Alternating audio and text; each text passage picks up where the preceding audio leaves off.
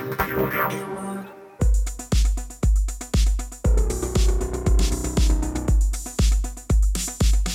Hey, remember in like fourth grade when you got assigned your first book report on somebody? Yeah, mine was on Chicago Bears quarterback Jim McMahon. I only read like the first chapter because it had a story about like he he broke his ass or something, and then I didn't read the rest. oh my god! Didn't he play with the refrigerator? Wasn't there a player named the refrigerator? They refrigerator Perry. Yeah. I wouldn't know. I didn't finish the book. oh man man. Well, for me, I got assigned President Zachary Taylor, who was voted one of the most forgettable U.S. presidents in history. It turns out he died one year into office, which means that the Pop Trash podcast has actually lasted longer than his administration. Well, kudos to us. Do we get a presidential medal for that? no, we don't. Oh. but speaking of biographies, TV history is ballooning with made for television movies that fit under the category of biopics. There are US presidents, legendary actresses, famous musicians, Olympic athletes, even Miss Americas. Or is it Miss Americans? you know, did you know that KITT from Knight Rider actually had a biography? No. Oh, well, I guess that's actually more of an autobiography. Oh, God. well, we better start this episode soon, or I'm going to have KITT drive me the hell out of here. Highway to the danger zone. uh, well, if you haven't figured it out by now, today's episode is all about biography TV movies. Ready to open up those pop culture history books? Let's begin.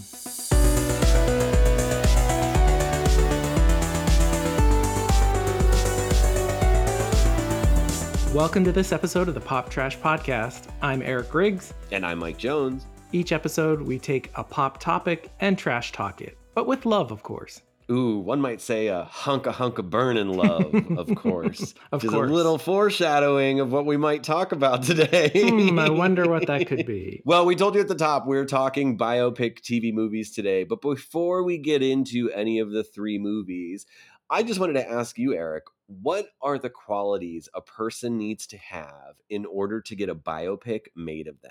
Um, they have to be living, or well, nope. they have to be.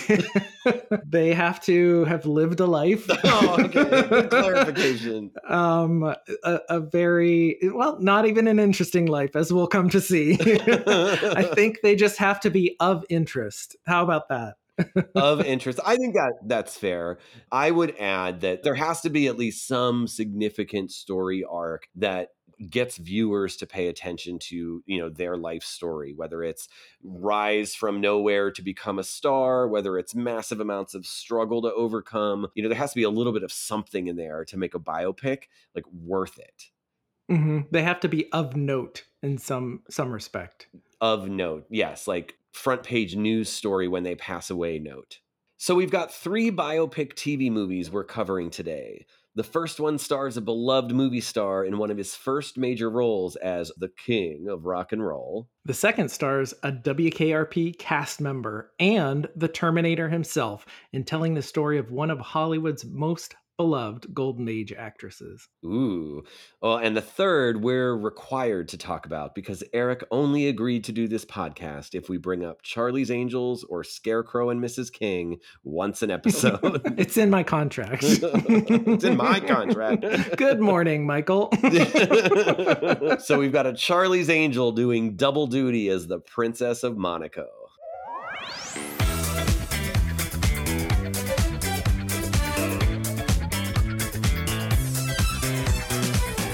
First, I must say that biopic is my number one mispronounced word. I always want to say biopic. And I know a lot of other people do this too. Does that trip you up? No, biopic doesn't usually trip me up. I'm I'm going to say biopic a hundred times. That's right, listeners. Every time he says biopic, we have to put a nickel in the jar. it's like the swear jar. All right. Well, for our first one, we're heading down to the Heartbreak Hotel and we're looking at 1979's easily titled Elvis. Oh, what do you know? I know. but this movie is actually really somewhat significant because it was one of the early films of superstar Kurt Russell, who plays Elvis.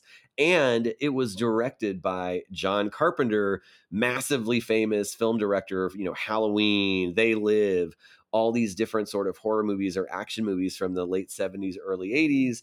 Um, and so teaming them up, this was their first team up basically for a TV movie that told the story of the most famous musician in all of 20th century American music, I'd say, just a few years after his death. This aired on February 11th, 1979. For all of the movies we're going to talk about today, we're not going to do plot summaries. It is primarily the lives of these people. But what, there are some really amazing things that happen in this very long TV movie about Elvis's life. So I guess Eric, my first question to you is did you like it and did you learn anything about Elvis watching this? Well, you're right about it being very long. People say he died young, but I was like, when is he gonna die?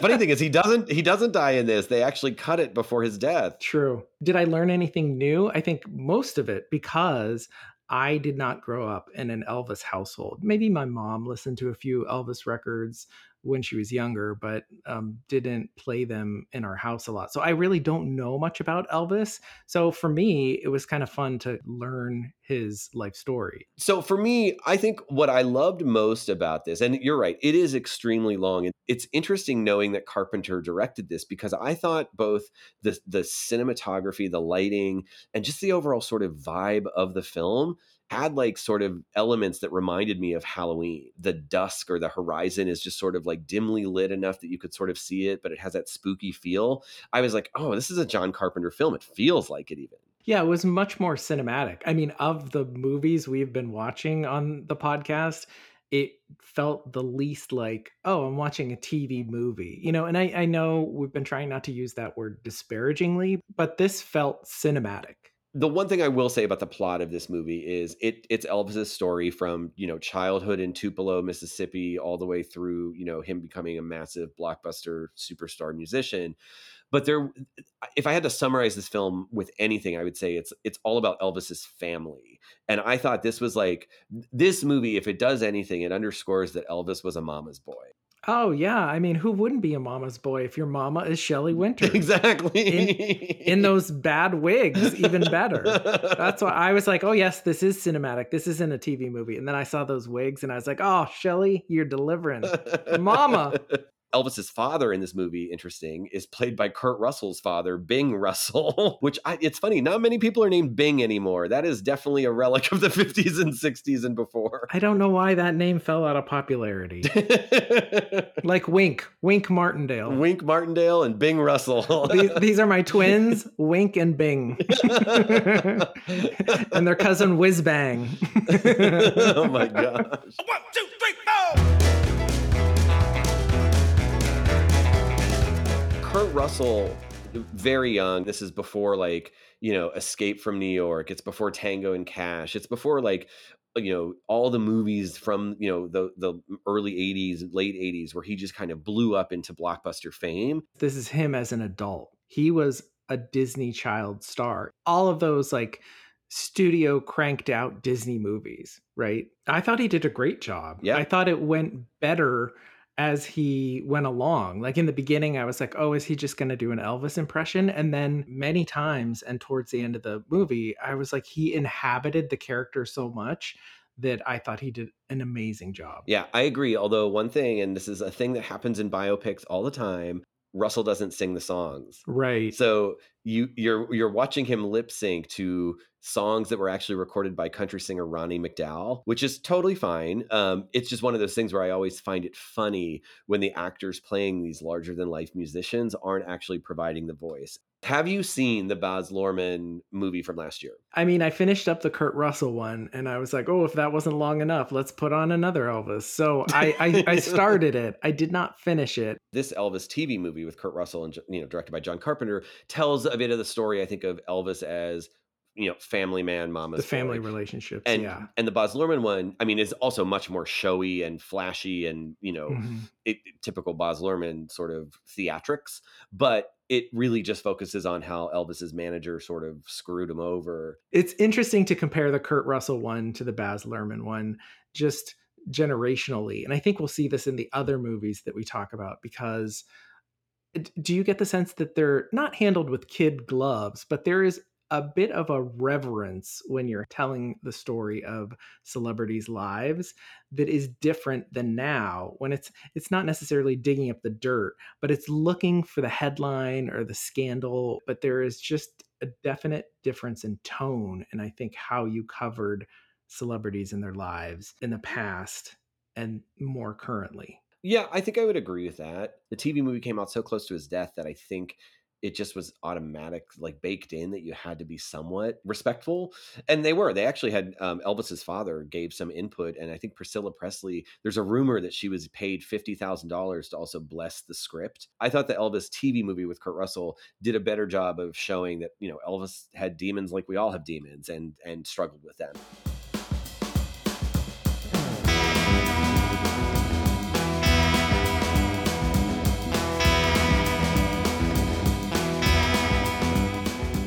Love to talk about sort of when these things aired and basically, you know, what was the night of television like when it was on. In the US, this aired on television, but abroad, internationally, they actually put it in theaters. Really? Yeah. And so it aired on ABC. Um, it was up against Gone with the Wind, uh, which what I know it was like a special. The only movie longer than this Elvis uh, movie. you are indeed correct about that. And then it was also up against a movie, the a telecast of One Flew Over the Cuckoo's Nest, and Elvis won the night. People loved this thing. It was actually the sixth most watched program of its week, uh, not just winning its night, but basically in the top ten for the entire week. And the reason I wanted to kind of just pay special attention to that is because it is finally the first TV movie that aired on the same night as 60 Minutes and beat 60 Minutes. so take that 60 Minutes, take that Gone with the Wind. I think this is a win for Kurt Russell, John Carpenter, uh, and Shelley Winters.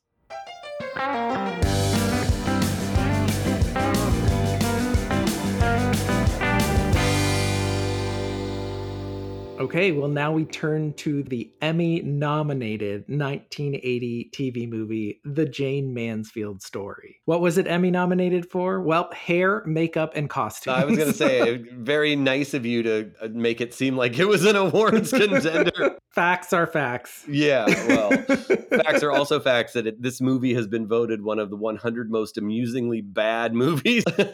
Which is why we love it so much. I mean, Mike, has there ever been a more effervescent pair? Than Loni Anderson and Arnold Schwarzenegger. I you uh, like the only thing that's more vescent than that effervescent pairing would be Don Rickles and Lynda Carter in the 7 Up commercials. Loni and Arnold did a 7 Up commercial. But yes, they paired Loni Anderson and the Schwartz the the Schwarzenegger in a 7 Up commercial. Of course.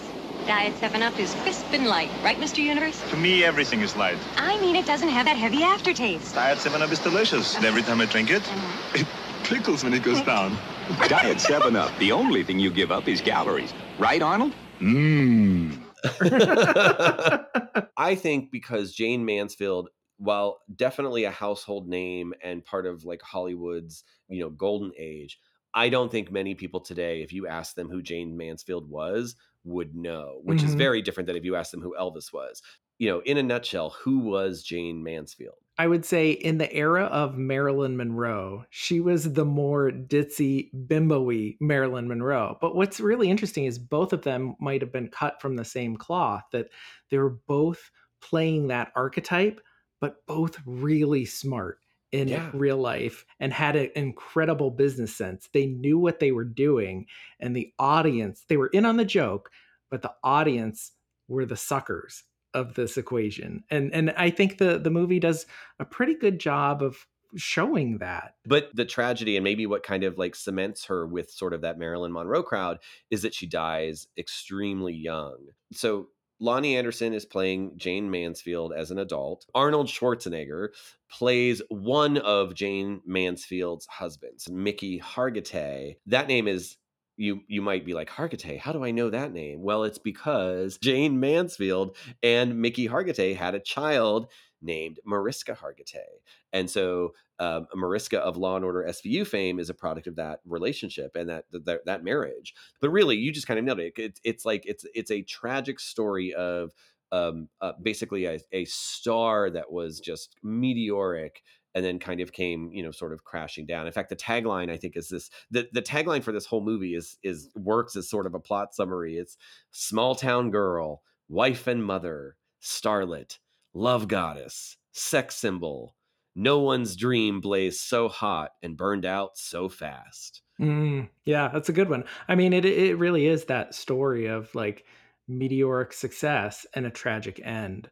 Yeah i would totally agree with that. One of the things i was surprised to learn because my my pop culture awareness of Jayne Mansfield was that sort of like I don't want to say ditzy, but kind of like flighty, you know, uh, actress of a gold of the golden age.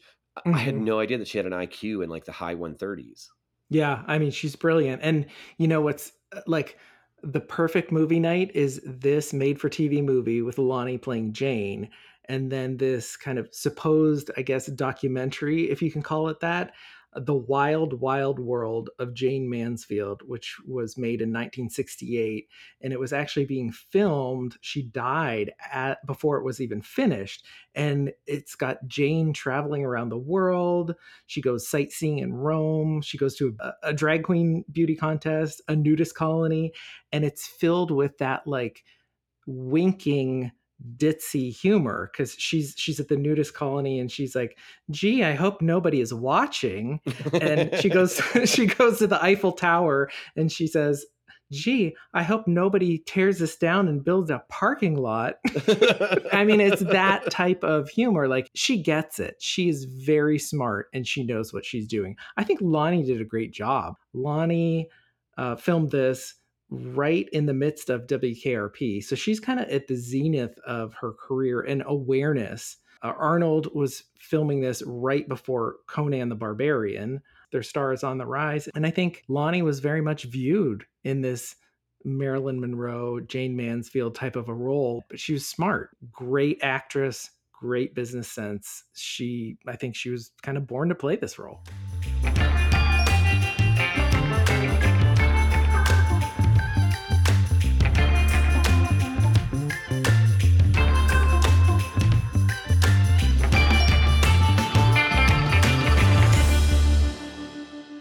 Why does this movie seem to have many fans and yet is still considered a bad movie? Yeah, that's a good question. I think it's like the the interest for nostalgia reasons. Like people who have not seen it are like, "Wait, what? Arnold Schwarzenegger was in this movie with Loni Anderson before they were famous kind of thing that that kind of sense of like the curiosity of I want to check it out. And then I think Jayne Mansfield's life story is, is compelling. So I think when you put those two together, it's interesting. Is it like the best? Is it as cinematic and great as John Carpenter's Elvis? No, but I mean, it's a fun ride. Yeah, I think that's it. It's like the movie is too campy to be critically loved. And I also think that while Loni Anderson, I think, is a very capable Jayne Mansfield, I think Schwarzenegger is interesting to watch in this, mm-hmm. but it, it, it's clear he's still in the very early days of his acting career. I thought. Yeah, you would not think that he is going to go on for great things if you watch yes. him in this. And Loni Anderson, who I think I this is before her marriage to Burt Reynolds. And I do think, I mean, we'll never know, but I think her career would have taken a bigger trajectory. I think it was kind of subsumed by Burt, his his personality, his success at the box office, and she maybe didn't get the kudos that she should have. Yeah, totally. She was, I mean, she had been nominated for a few Emmys for WKRP. I think she even won a Golden Globe for it. And I think, yeah, it is in in hindsight. I think you're you're probably right about the relationship with Burt not derailing her career, but consuming much of it. Um, because really, after this, after the Jayne Mansfield story, after WKRP, I really only know her from two other things. One is Partners in Crime, mm-hmm. and the other is a '90s sitcom called Nurses. She also got um, two seasons on NBC. I think it was Easy Street with Jack Elam, which was a fairly good. Yes.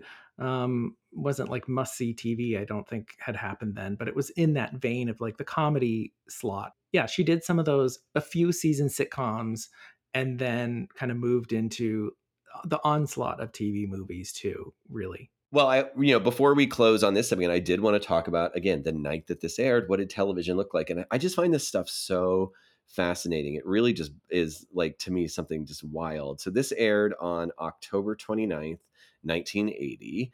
Uh, so we're right in the thick of Halloween season there. And the lead ins to this TV movie were Halloween cartoons, including huh. Bugs Bunny's Halloween special and then a cartoon of Raggedy Ann and Andy. Oh, my. Isn't that wild to think that those two were the lead in to the Jayne Mansfield story? that is strange. it's like, what in the world were they like? Some program director was high that day, but you know, hey, I guess it worked because the Jayne Mansfield story not only won its night, but it also cleaned up. It was really like highly watched. So it ran up against a telecast of The Omen, uh, the horror TV movie, Eight is Enough, and Soap. Hmm. Uh, and yeah, it, it, it knocked all those out of the park. Uh, it was the sixth most watched program on television for the week that it aired. Uh, and so kudos for Jayne Mansfield for becoming one of, I think, 1980's most watched television movies.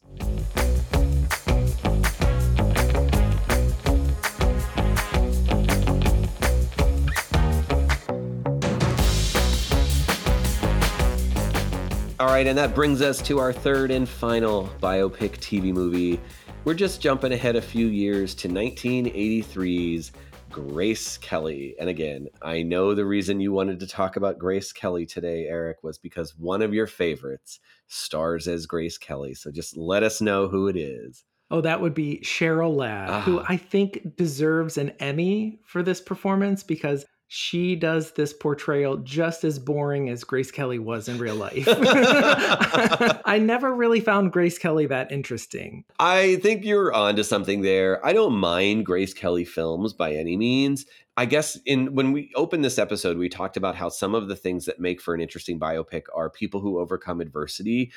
And yes, Grace Kelly had some measure of adversity, but she kind of came from a really well off family. And to me, the hardest adversity that they really cover, at least in the first hour of this, is oh, some people tell me I can't be an actress. Exactly. This isn't a rags to riches story. This is like a riches to more riches story. Yeah, exactly. she came from a wealthy family and was like, oh, what can I do with my life to get my dad's approval finally? And I love the scene where she's in acting class and the instructor says something like, use your experience and your emotions. And she just keeps coming up blank. but that's very telling. I think that's what, like, I have never responded to Grace Kelly or her films because I think she's just too perfect. She's just very reserved. She wanted to act, she wanted to have this emotion, but she kind of was the product of this life.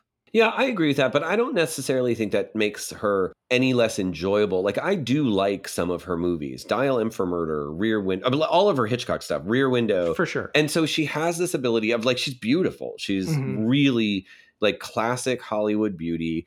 And so I think there's an element of something there that's interesting. Mm-hmm. I guess mm-hmm. it just didn't feel like a you know a massive amount of adversity had to be overcome.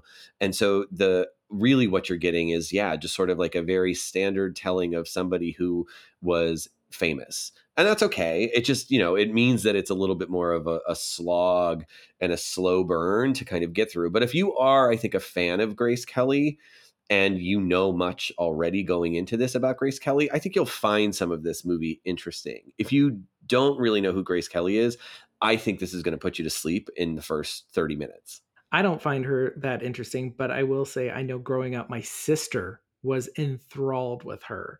And I think that's the appeal. I think young girls were made to feel like princess was an obtainable career. Eh, you know, unlikely, but a dream. That was the allure, becoming a real life princess, right? We're not the target audience like my sister growing up was like, oh my gosh, this amazing romance. Yeah, I can see that. I know we're kind of treating this movie like a bowl of cream of wheat that's been sitting out on the counter for like two days. But like Grace Kelly herself did do some really amazing things, charity work, especially around children's rights. I think she was recognized by the UN uh, and her the organization she founded to do that kind of advocacy really went somewhere. And I think she did leverage some of her fame and wealth for good.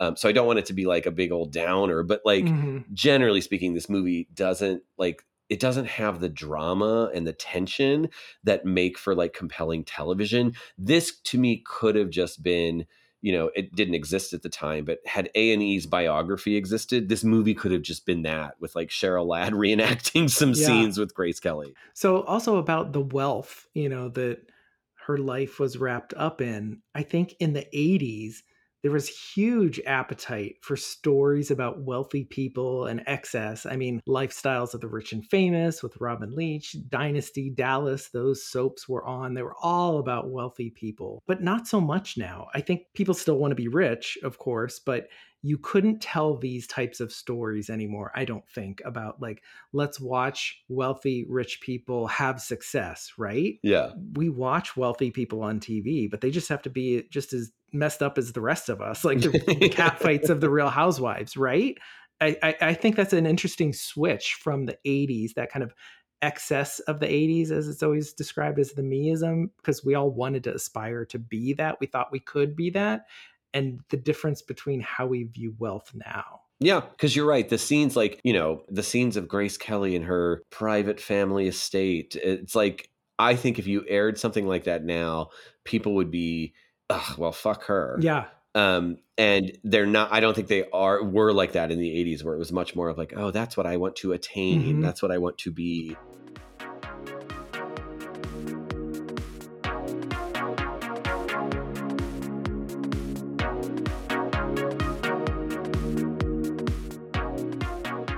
One interesting thing about this, and I have to be honest, I did not, I just assumed there was a relation. Do you know who plays, I believe it's Grace Kelly's mother, is Mhm. Diane Ladd. Correct. I thought that Cheryl Ladd and Diane Ladd were related. no, no. Cheryl Ladd. Ladd is her married name. Her maiden name is Stoppelmoor. it's what? Cheryl Stoppelmoor. No, it is not. It You're is. making that swear up. to God. I swear to God. Look it up. So in, unless it's Diane Stoppelmoor, they are not related. I just thought that was so funny. I'm like Cheryl Ladd, Diane Ladd. Oh, they must be related. Nope. It's it's like the Katharine Hepburn, Audrey Hepburn thing. They're not related. I was surprised that this was made fairly soon, like a year after Grace Kelly actually died. What's interesting, there's a common thread actually on all three movies that we covered today: the Elvis movie, the Jayne Mansfield story, and now this. Three celebrities who died prematurely. And I think Grace Kelly was only 52 Yeah. when she died, and similar to Jayne Mansfield, they have they their their lives end in a very similar manner. Um, they both die from car crashes. hmm So this aired on February 21st, 1983. It was opposite uh, MASH, Newhart, and one of your favorites, Cagney and Lacey. Oh, how did it do? This Grace Kelly movie didn't really pop. It um, it lost its time slot, uh, and it lost actually to another TV movie that was airing called Rage of Angels. Wait, wait. Which, do you know what Rage of Angels is? yes. Yep, I knew you would have seen Rage of Angels because it is a Sidney Sheldon story starring Jaclyn Smith. oh, yeah, isn't that wild? Two Charlie's Angels up against each other on the same night. Oh my gosh, it's almost like the season four two parter when uh, Cheryl Ladd and Jaclyn Smith fall for Patrick Duffy at the same time, and it's called One Love, Two Angels, where they're fighting over him. Here they're just fighting over the time slot. Do you know how they tried to win Patrick Duffy's affection? I don't know.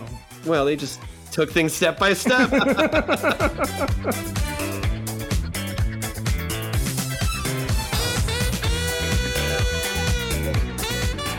All right, well, we just covered Elvis, Jayne Mansfield, and Grace Kelly, but I did want to do just a little quiz, Eric, to see if you knew a little bit more about some biopic TV movies of the 70s, 80s, and 90s. Are you, you ready for a few questions here? I know a little bit more about Biodome with Pauly Shore, but I'll try. Oh, gosh. Get out of here. All right, here we go. Which of the following presidents had a TV movie in the 1980s? Was it Lyndon Baines Johnson, Harry Truman, Jimmy Carter, or Woodrow Wilson? I'm gonna say LBJ, maybe. It was LBJ. Good job. It Oh. was LBJ the early years. It actually kind of bombed on television, but it did get quite a bit of critical attention. Randy Quaid won uh, an award for playing LBJ. I believe he won a Golden Globe for it. Which can you imagine Huh. Randy Quaid as LBJ? Uh, and do you know who played Lady Bird Johnson? It was Patti LuPone. Stop. Yes, Patti it was. LuPone and Randy Quaid. Post Evita, she did uh, Lady Bird Johnson, 1987. Good for you. Look at you starting off the quiz hot. All right. This one's in your wheelhouse, and also if you paid attention to any previous podcast episodes, we we even reference this. So, oh, I didn't really, but I'll try. I'll try. all right. Well, in 1994, there was a TV movie biopic of Madonna, which you know we talked about before. It was called Madonna: Innocence Lost. hmm Do you know who played Madonna's father, Tony Ciccone? I do. It's Dean Stockwell, not Danny Aiello. Good for you. So you did pay attention. Now, bonus point. What hot in Cleveland actress played Madonna's former manager, Camille Barbone? not Valerie Bertinelli, not Betty White, not Jane Leeves. I don't know the name of the fourth lady. she was on Just Shoot Me. That lady, the Just Shoot Me lady. she was. Wendie Malick. you are right. It was Wendie Malick played Camille Barbone. Yes. All right, you're doing pretty well here. All right, I'm gonna. Uh, this is another. We'll give you a multiple choice on this. So Karen Carpenter had a biopic TV movie, The Karen Carpenter Story, that told her life story. Cynthia Gibb played Karen Carpenter, but do you know what Oscar-winning actress played Karen's mother, Agnes Carpenter? Was it Sally Field, Louise Fletcher, Mary Steenburgen, or Jessica Lange? Uh, I'm gonna go with Mary Steenburgen. It was not. It was the evil nurse herself, Louise Fletcher. One last one, just to end us out. Legendary Olympic runner Wilma Rudolph had a Mhm. 1977 TV movie made about her life and her meteoric rise to become one of the most famous athletes in American history. Which eventual Oscar winner had his first acting gig on this TV movie, where he played Wilma's boyfriend and future husband, Robert Eldridge? Uh, Denzel Washington. It was. You didn't even need the multiple choice. Look at you knowing all that stuff. Yeah. Denzel Washington's very first role, uh, the Wilma TV movie from 1977. So before St. Elsewhere, before Glory, before Philadelphia, before all of his famous movies, he was Wilma Rudolph's boyfriend. Good job. You did a nice job there. Uh, Thank you. I'll give you lots of applause for finally, finally passing a quiz.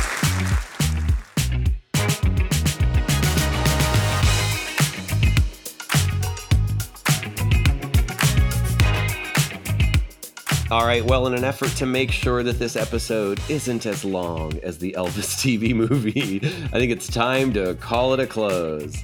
Thanks for listening. If you want more pop trash, you can find us at poptrashmuseum.com and on that garbage heap we all call social media. We're on TikTok, Instagram, Facebook, and Twitter. We'll be back soon with another episode uncovering more of the world of made for TV movies. Until then, may all your jailhouses be rocked and all your hound dogs be howling all the time. Thank you very much. Elvis has left the podcast.